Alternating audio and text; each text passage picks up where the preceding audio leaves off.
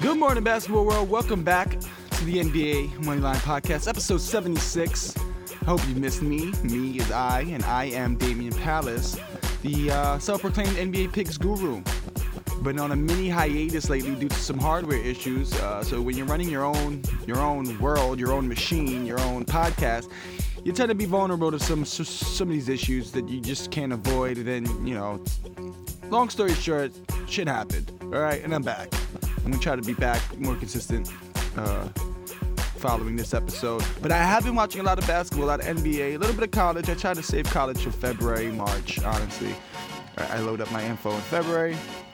And then in March, I uh, I get my picks down. It works out for me. I've won I've won some some some nice bracket tournaments. Anyway, um, things are starting to heat up on the Anthony Davis trade market. New Orleans looking to trade Anthony Davis um, after he stated he won't be resigning and has actually requested a trade.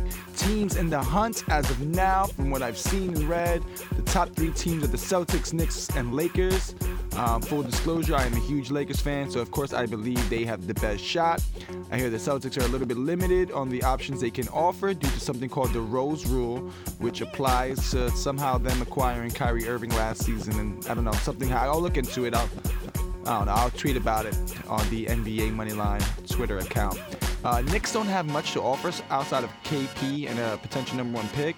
They say you throw Kevin Knox in there, but come on, you know, has Kevin Knox really proven to be in the same category as, as Anthony Davis?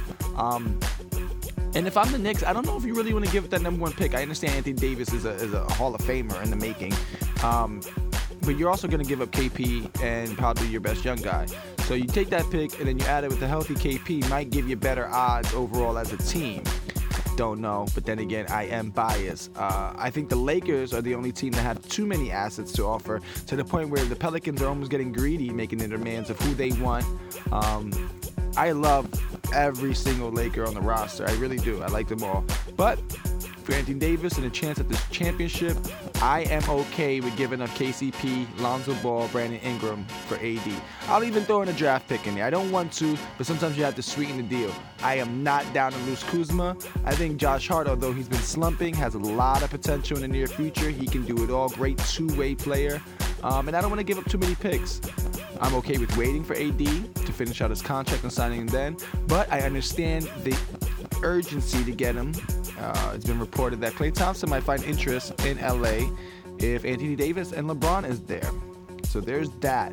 I do think the Lakers will grab him, but who knows? Who knows? Let's talk about some things I do know, which are the picks for tonight. Milwaukee minus six and a half at Detroit, 217.5, and a total of Bucks coming off a tough road loss against the Thunder. But they haven't lost two games in a row all season. They are eight and two over the last 10 games, including six in a row before falling to the Thunder. Pistons have really started to disappoint. Six games under 500, dropping six out of the last 10.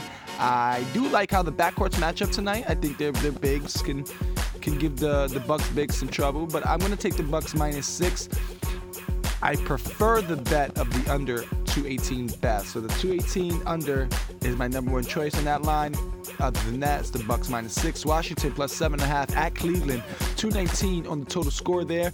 Uh, I think the Wizards have done a pretty better job. A pretty know, better than expected job with the absence of Wall. They won six out of the last 10. Um, I'm sorry, they lost six out of the last 10. They aren't good. But um, they seem good enough to beat teams like the Cavs. It's just a matter about how much. The Cavs are competing. I think Alex Burks provides, uh, him and Clarkson provides a nice offensive duel. Larry Nance should be in the lineup. I'm actually going to take the Cavs plus eight. I think that's just way too many points. I do think the Wizards will win, but not by eight points. Uh, OKC minus five at Orlando, 221.5 is the total score there. The Thunder have been carried by Paul George. He's playing MVP level basketball this year, and he's the main catalyst really behind the Thunder's success. Um, also, Dennis Schroeder has, has done a great job, in, in my opinion, of just filling in what's been needed. Um, the Magic are struggling. They dropped four of the last five.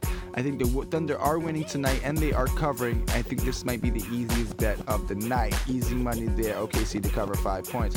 Chicago headed to Brooklyn. They're going to give them seven points. 217.5 on the total score. The Nets have done a solid job this year. They've been able to win, avoiding the spotlight. which is always good. Sometimes with young guys, you just want to win and not be talked about. Um, Spurs, who never young, they used to win and try to stay under the radar, and then people didn't expect them until playoff time. And I think the, Nets should go with that approach. Of course, Atkinson is no Popovich, but hey, you're in the East, anything can happen. Um, let me see. They in the last 25 games they've gone 19 and six, and people didn't really see that coming after Caris LeVert got hurt. I love saying that. I, I, it's a sad story, but Caris LeVert got hurt. Um, he was their best player at the time, and now they're still pretty banged up. Uh, Spencer Dinwiddie is undergoing some surgery on his thumb, so you know they're not in full force at all. Joe Harris was a little uh, sore before last game, but he decided to play. Last game was last night, so I don't know if he's going to play it back to back. Injuries a little concerning. The Nets are at home. I think seven points is too much. Look for the Bulls to beat the spread. New Orleans plus 10 at Houston, 234.5 in a total. Two of the hardest teams to bet on this season. I think uh, the Rockets have beat the spread the most this season. Uh, Pels aren't very good without Anthony Davis. I don't think the Rockets uh, are that good, but they've been playing excellent basketball. I think they will fizzle out. Um, I don't. I've seen this happen. I think the last two seasons with James Harden. You know, he gets into his glitch mode. He's getting the fouls. It doesn't happen late in uh, the season. It doesn't happen in the postseason. Refs are much tighter with the whistle. Um, and I really, really want to grab the 10 points for the Pels tonight, but I don't like them in Houston much. So I'm going to grab the under, under 235. All right. And that actually kind of wraps it up. There wasn't a line available for the Phoenix at Spurs. I will say if the Spurs are, are only six point favorites, they're minus six, grab the Spurs. Phoenix don't, don't stand a chance. It's more likely going to be around nine points, but if you could get it six, even seven, grab the Spurs.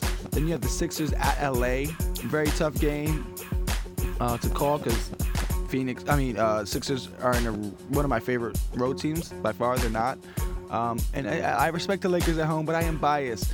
If you can get the Sixers um, minus five or less, if somehow they really think the Lakers can compete tonight, uh, grab that. I think the Lakers lose by at least six or seven tonight. So pay attention to those two lines and let me know how that works for you. Uh, once again, my name is Damian Palace. This is the NBA Moneyline podcast. You can catch us on Twitter at NBA Moneyline or you can hit us up on the Facebook fan page at NBA Moneyline Podcast. I wish you guys the best of luck on your bets tonight. And remember, basketball never stops.